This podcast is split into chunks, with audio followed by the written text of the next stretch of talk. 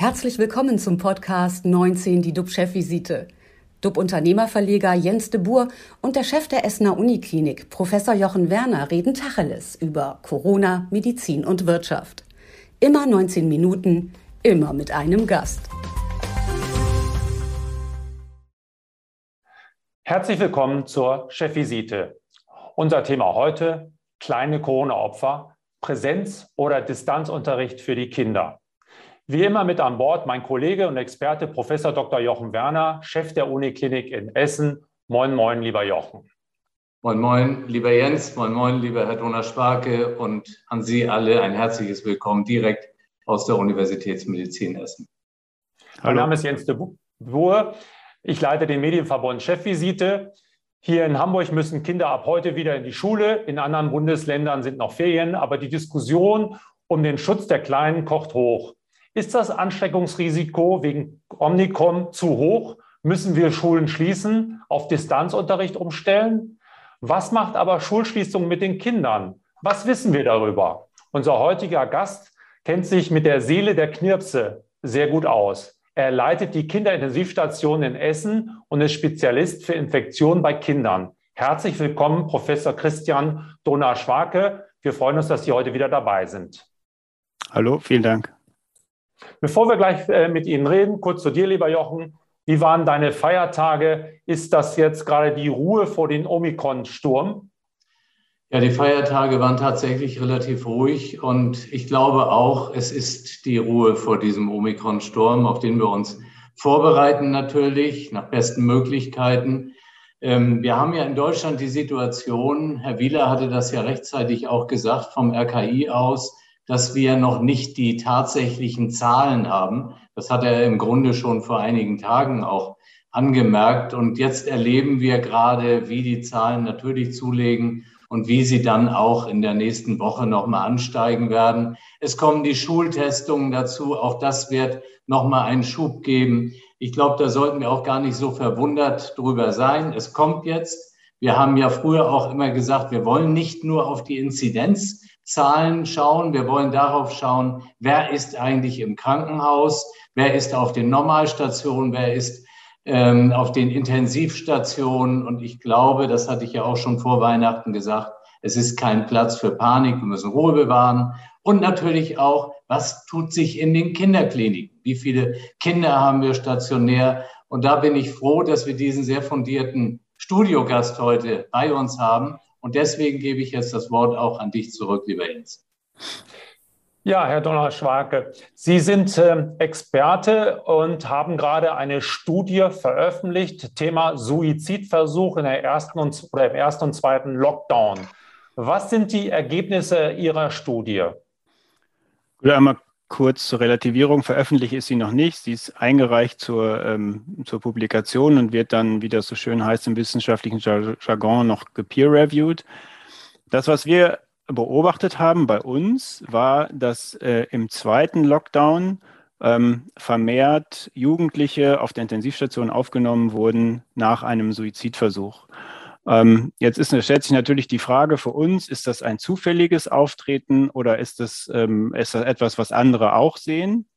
Und wir hatten schon im ersten Lockdown eine äh, multizentrische Studie mit anderen Kinderintensivstationen in Deutschland aufgesetzt, um die sogenannten Kollateralschäden, also ähm, Traumata, Verbrennungen, ähnliches bei Kindern ähm, zu erfassen und haben diese ähm, Struktur genutzt für eine zweite Umfrage unter den Kollegen auf den Kinderintensivstationen, haben also Daten von insgesamt 27 Kinderintensivstationen gesammelt und mussten eben feststellen, dass wenn man die Aufnahmen auf der Intensivstation wegen eines Suizidversuchs im zum Ende des zweiten Lockdowns mit den Zeiten vor dem ersten Lockdown, als es noch kein Corona gab, sich verdreifacht haben. Und wenn man es sogar mit dem ersten Lockdown vergleicht, als es weniger Suizidversuche gab, haben sie sich im Verhältnis dazu vervierfacht. Und ähm, das ist sozusagen an Zahlen, wie kann man das hochrechnen? Was bedeutet das für Deutschland? Ja, wir haben äh, ungefähr anhand der, der Divi, bei der Divi intensiv, äh, gemeldeten Intensivbetten hochgerechnet, dass wir mit dieser Studie etwa 18 bis 20 Prozent der Kinderintensivbetten abdecken in Deutschland. Und wenn man diese Zahlen hochrechnet, dann sind in einem Zeitraum, wir haben ja sozusagen das Ende des zweiten Lockdowns, also zweieinhalb Monate von Mitte März bis Ende Mai begutachtet, ähm, muss man von ungefähr 450 bis 500 stationären Aufnahmen auf der Kinderintensivstation wegen eines Suizidversuchs äh, ausgehen. Auf welchen Zeitraum bezogen? Das bezog sich auf den Zeitraum von März 2021 bis Ende Mai 2021. Das sind also gute zwei, zweieinhalb Monate, Monate, genau, ja. Dreieinhalb Monate. Ähm, hat Sie die Zahlen überrascht?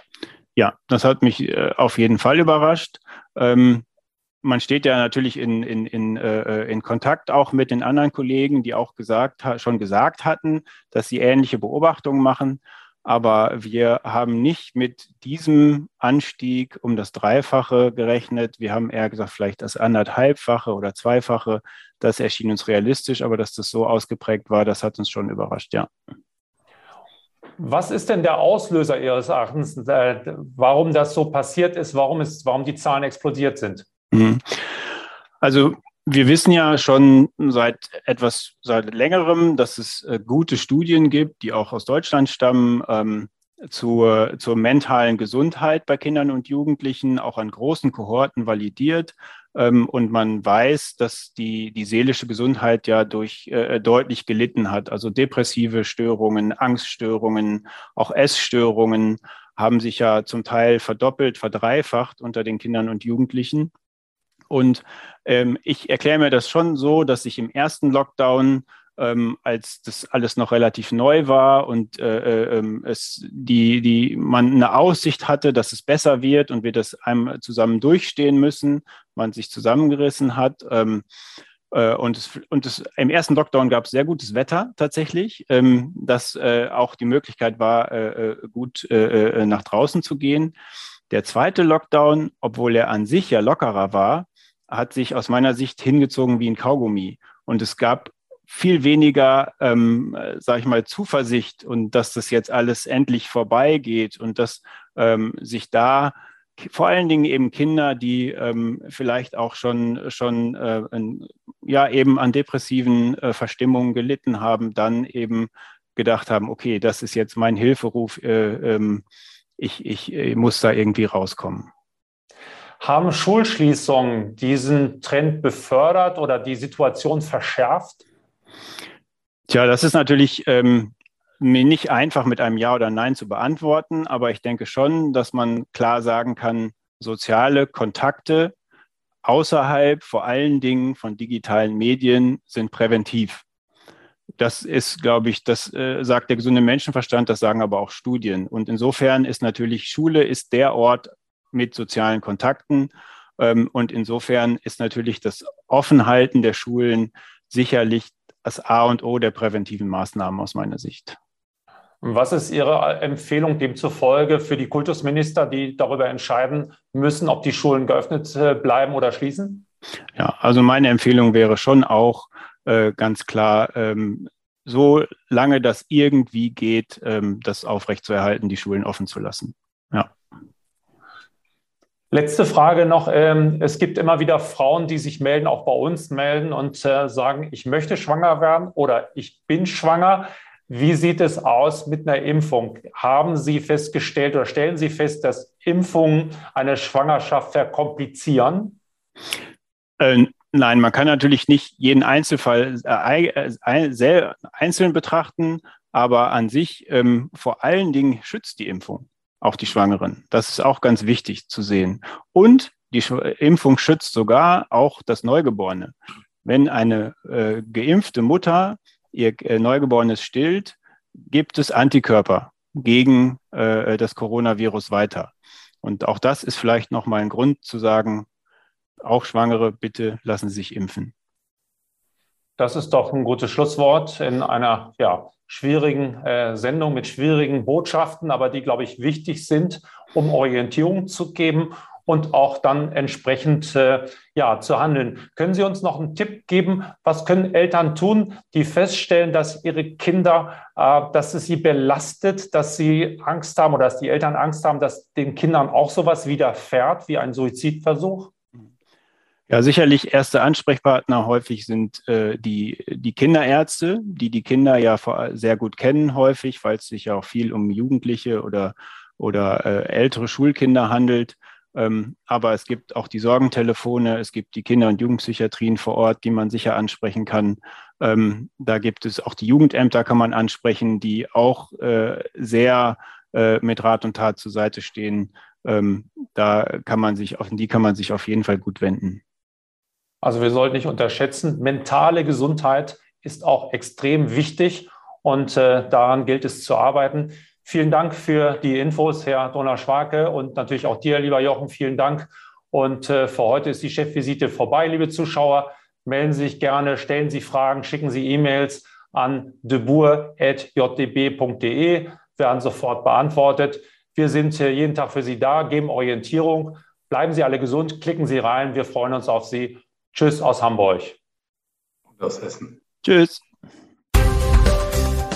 Das war 19 die DUB-Chefvisite als Podcast. Die Videos dazu gibt es auf watz.de und auf dub-magazin.de.